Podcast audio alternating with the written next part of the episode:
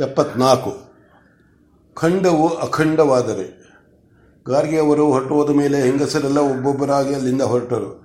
ಕಾತ್ಯಾಯಿನಿಗೆ ಭಗವಾನರನ್ನು ಸರ್ವಜ್ಞರೆಂದು ಎಲ್ಲರೂ ಲೋಕ, ಎಲ್ಲರೂ ಲೋಕವೇ ಒಪ್ಪಿತೆಂದು ಸಂತೋಷ. ಮೈತ್ರೇಯಿಗೆ ಭಗವಾನರ ಸರ್ವಜ್ಞತ್ವವು ಪ್ರಕಟವಾಗಿ ಬಹಿರಂಗವಾಗುವ ದಿನವೂ ಬಂದಿತಲ್ಲ ಎಂಬುದು ಸಂತೋಷ. ಆಲಂಬಿನಿಗೆ ತನ್ನ ಮಗನು ಲೋಕೋತ್ತರನಾದನೆಂದು ಮೈಯೆಲ್ಲ ಉಬ್ಬಿ ಹೋಗಿರುವ ಸಂತೋಷ.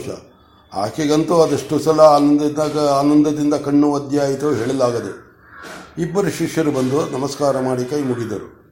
ಭಗವಾನರು, ಏನೋ ಇರುವಂತಿದೆ, ಏನು ಎಂದು ವಿಚಾರಿಸಿದರು. ಜ್ಞಾನ ಸತ್ವದಲ್ಲಿ ನಡೆದುದು ಉಪನಿಷತ್ತು. ಇದನ್ನು ಲಿಪಿಬದ್ಧ ಮಾಡಿ ಶಾಶ್ವತಗೊಳಿಸಲು ಅಪ್ಪಣೆಯಾಗಬೇಕು ಎಂದರು. ಭಗವಾನರು ಯೋಚಿಸಿ, ಇದೊಂದು ಅಧ್ಯಾಯ. ಹ್ಞೂ ಬರ್ದಿಡಿ. ಆದರೆ ಇನ್ನೂ ಎರಡು ಅಧ್ಯಾಯ ಉಳಿದಿದೆ. ಆಗಲಿ, ಅದು ಸಕಾಲದಲ್ಲಿ ಆಗುವುದು ಅವಸರವಿಲ್ಲ ಎಂದರು.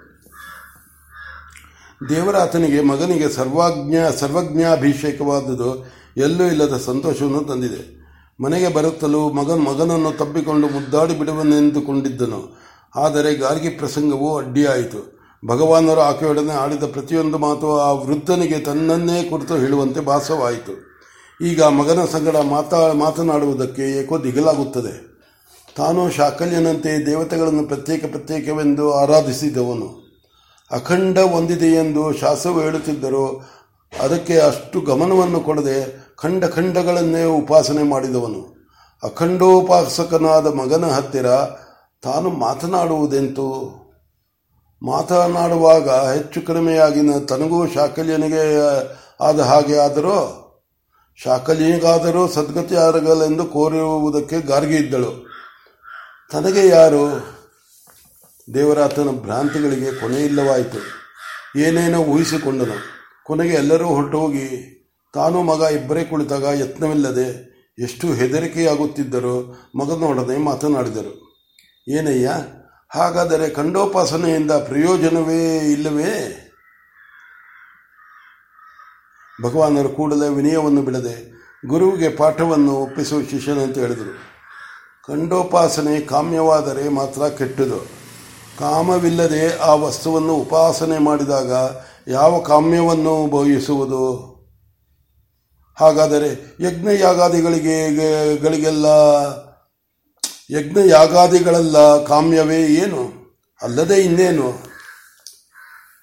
ಬ್ರಾಹ್ಮಣನಾದರೆ ತನ್ನ ಆಸ್ತಿಯಾದ ದೇವಾನುಗ್ರಹ ಹೆಚ್ಚಲಿ, ತಾನು ಮಾಡಿದ ಆಶೀರ್ವಾದಗಳು ಸಫಲವಾಗಲಿ ಎಂದು ಯಜ್ಞ ಯಜ್ಞ ಯಾಗಾದಿಗಳನ್ನು ಮಾಡುವನು. ಇತರರಾದರೆ ತಮಗೆ ನೇರವಾಗಿ ಫಲವಾಗಲಿ ಎಂದು ಮಾಡುವರು.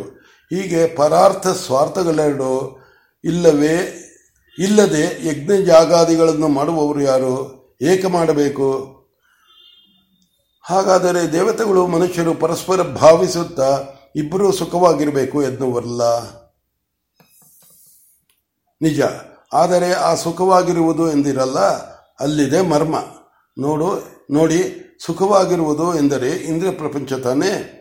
ಇದು ರಾಜಾಧಿಕಾರಿಗಳಿಗೆ ಸಂಭಾವನೆ ಕೊಟ್ಟು ಅವರನ್ನು ದೊಡ್ಡವರನ್ನು ಮಾಡಿ ತಾನೂ ದೊಡ್ಡವನಾದಂತೆ ನಾವು ಬೇಕೆನ್ನಲ್ಲಿ, ಬೇಡವೆನ್ನಲ್ಲಿ, ಒಂದಲ್ಲ ಒಂದು ವಿಧವಾದ ಲೋಕದಲ್ಲಿ ಇಂದು ಇದು ನಡೆಯುತ್ತಲೇ ಇದೆ. ಹಾಗಾದರೆ ಲೋಕೋದ್ಧಾರವೆನ್ನುವುದು ಏನು? ಅದು ಬಾ, ಭಾರಿಯ ಮಳೆ ಕರೆದಂತೆ. ಖಂಡೋಪಾಸನೆಯು ತಮ್ಮ, ನಮ್ಮ ತೋಟಕ್ಕೆ ನಾವು ನೀರ ನೀರೆತ್ತಿದಂತೆ.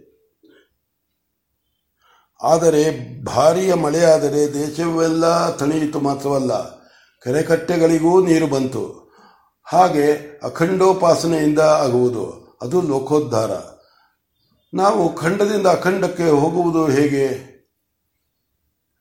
ನೀವು ತಿಳಿಯದವನ, ನೀವು ತಿಳಿಯದವರಂತೆ ನನ್ನನ್ನು ಕೇಳುತ್ತಿದ್ದೀರಿ ನಾನೇನು ಹೇಳಲೆ? ಮನಸ್ಸಿನಲ್ಲಿ ಕಾಮ, ಕಾಮವನ್ನಿಟ್ಟುಕೊಂಡು ಅಖಂಡೋಪಾಸನೆ ಮಾಡಿದರೂ ಅದು ಖಂಡೋಪಾಸನೆಯೇ. ಕಾಮವಿಲ್ಲದೆ ಯಾವುದನ್ನು ಉಪಾಸನೆ ಮಾಡಿದರೂ ಅದು ಅಖಂಡೋಪಾಸನೆ. ಅಥವಾ ನೀವು ಕೇಳಿದುದಕ್ಕೆ ನೇರವಾದ ಉತ್ತರ ಕೊಡಬೇಕೆಂದರೆ ಸ್ವಾರ್ಥವೇ ಕಾಮವು. ಅವು ತನ್ನ ಮಟ್ಟಿಗೆ ಇರಬಹುದು. ತನ್ನ ಕುಟುಂಬ, ತನ್ನ ದೇಶ, ತನ್ನ ಲೋಕ ಯಾವುದೇ ಆಗಲಿ ಕಾಮವು ಕಾಮವೇ. ಆ ಕಾಮವು ಇರುವವರೆಗೂ ನೋಡುವುದೆಲ್ಲ ಬೇರೆ ಬೇರೆ. ಆಗ ಎಲ್ಲವೂ ಖಂಡ ಖಂಡ. ಅದನ್ನು ಬಿಟ್ಟರೆ ಮನೆಯನ್ನು ಮಾಡುವ ಗೋಡೆಗಳನ್ನು ಉರುಳಿಸಿದರೆ ಮನೆಯು ಹೋಗಿ ಬಯ, ಬಯಲೇ ಆಗುವಂತೆ ಎಲ್ಲವೂ ಒಂದಾಗುವುದು. ಆಗ ಪ್ರವಾಹವು ಬಂದು ಎಲ್ಲೆಲ್ಲೂ ನೀರು ನೀರು ಆಗುವಂತೆ ಖಂಡವು ಅಖಂಡವಾಗುವುದು. ಮಗನ ಮಾತು ಕೇಳುತ್ತಿದ್ದರೆ ತಂದೆಗೆ ತಾನು ಕುಳಿತಿರುವಡೆಯಿಂದ ಯಾರೋ ತನ್ನನ್ನು ಹೊತ್ತುಕೊಂಡು ಹೋಗಿ ಯಾವುದೋ ಆಕಾಶದ ಮುದ್ದು ಸಮುದ್ರದಲ್ಲಿ ಹಾಕಿದಂತೆ. ಅಲ್ಲಿ ತಾನು ಎಂದಾಗ ತಾನು ಎಂದಾಗ ತುಂಬಿರುವ ಮಡಿಕೆಯಂತೆ. ತಾನಿಲ್ಲವೆಂದಾಗ ಒಡೆದ ಮಡಿಕೆಯಂತೆ ತೋರುತ್ತದೆ. ಎಲ್ಲೆಲ್ಲಿ ನೋಡಿದರೂ ಏನೋ ತುಂಬು, ಏನೋ ಶೂನ್ಯ. ಆದರೆ ಶೂನ್ಯವೂ ಇಲ್ಲದ ಶೂನ್ಯವಲ್ಲ. ಇನ್ನೇನೂ ಇಲ್ಲವಾದ್ದರಿಂದ ತಾನು ಶಾ ತಾನೇ ಆಗಿರುವುದರಿಂದ ತೋರುವ ತುಂಬಿದ ಶೂನ್ಯ. ಅಲ್ಲಿ ಏನೂ ಅರ್ಥವಾಗ, ಏನೂ ಅರ್ಥವಾಗದು. ಅರ್ಥವಾಗುವುದಿಲ್ಲವೇ ಎಂದರೆ ಅರ್ಥವೇನೋ ಅದು ತಿಳಿಯದಿದ್ದರೂ ಅರ್ಥವಾಗುವಂತಿದೆ. ಅರ್ಥವೇ ತಾನಾದರೆ ಅರ್ಥವಾಯಿತು ಎನ್ನಬೇಕೆ? ಅರ್ಥವಿಲ್ಲ ಎನ್ನಬೇಕೆ? ಅರ್ಥವಾಗಲಿಲ್ಲ ಎನ್ನಬೇಕೆ? ಅರ್ಥವಾಯಿತು ಎನ್ನಬೇಕೆ? ಅರ್ಥವಾಗಲಿಲ್ಲ ಎನ್ನಬೇಕೆ?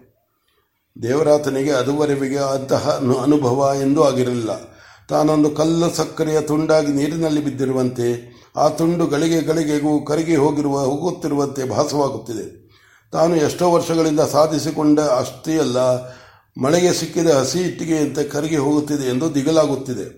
ಜೊತೆಯಲ್ಲಿಯೇ ಹೋಗಲಿ, ಮಣ್ಣಿಗೆ ಮಣ್ಣು ಹಿಂತಿರುಗಿದರೆ ಯಾರಿಗೇನು ನಷ್ಟ ಎಂದು ಧೈರ್ಯವೂ ಇದೆ. ಆದರೂ ಆ ಭೀತಿ, ಧೈರ್ಯಗಳು ಯಾವುದೋ ಸಮುದ್ರದ ಮೇಲೆ ಏಳುವ ತರಂಗಗಳಂತೆ. ತಾನು ಆ ಸಮುದ್ರದ ಬುಡದಲ್ಲಿ ಮೇಲೆ ಕೆಳಗೆ ಒಳಗೆ ಹೊರಗೆ ಸುತ್ತಮುತ್ತಲೂ ಇರುವ ನೀರೇ ನೀರಾಗಿ ಚಲನವಲನವಿಲ್ಲದೆ ಘನವಾಗಿರುವಂತೆ ಭಾಸವಾಗುತ್ತಿದೆ.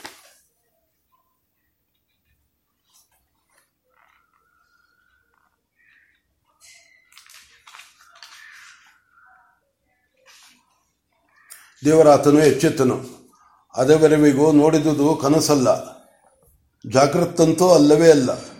ಕಣ್ಣು ಬಿಟ್ಟು ಬಿಟ್ಟಿದ್ದೇನೋ ಬಿಟ್ಟಿದ್ದನೋ ಬಿಟ್ಟಿದ್ದನೋ, ಮುಚ್ಚಿದನೋ, ಮುಚ್ಚಿದ್ದನೋ ಗೊತ್ತಿಲ್ಲ. ಅಂತೂ ವಿಚಿತ್ರಾನುಭವವಾಯಿತು. ನೆನಪು ಚೆನ್ನಾಗಿದೆ. ಆ ಅನುಭವವೂ ಇರಲಿ ಎಂಬಂತಿದೆಯೇ ಹೊರತು ಬೇಡವೆನ್ನುವಂತಿಲ್ಲ. ಥಟ್ಟನೆ ಒಂದು ಯೋಚನೆ ಹೊಳೆಯಿತು. ಇದು ಈತನ ಸನ್ನಿಧಾನದಲ್ಲಿ ಇರುವುದರಿಂದ ಆದುದೋ ಎನಿಸಿತು. ಇದನ್ನು ಪರೀಕ್ಷಿಸುವುದು ಈ ಅನುಭವ ಈತನ ಸಾನ್ನಿಧ್ಯದಿಂದಲೇ ಆಗಿದ್ದರೆ ನಾನು ಆಶ್ರಮ, ನಾನು ಆಶ್ರಮಕ್ಕೆ ಹೋಗಿ ಈತನ ಜೊತೆಯಲ್ಲಿ ಇಡಬಹುದು ಇದ್ದು ಬಿಡಬಹುದು ಎಂದುಕೊಂಡನು. ಭಗವಾನರು ಅಲ್ಲಿಯೇ ಇದ್ದರು. ಆಚಾರ್ಯನಿಗೆ ಬಹಿರ್ಮುಖ ಸ್ಥಿತಿಯು ಸಂಪೂರ್ಣವಾಗಿ ಬಂದು ಸಂಧ್ಯಾ ಸ್ನಾನದ ಕಾಲ ಎನ್ನಿಸಿತು. ಮಗನನ್ನು, ಏನಯ್ಯ, ಸ್ನಾನ ಕೇಳೋಣವೇನು? ಎಂದು ಕೇಳಿದರು. ಆಗಬಹುದು ಎಂದು ಅವರೂ ಎದ್ದರು.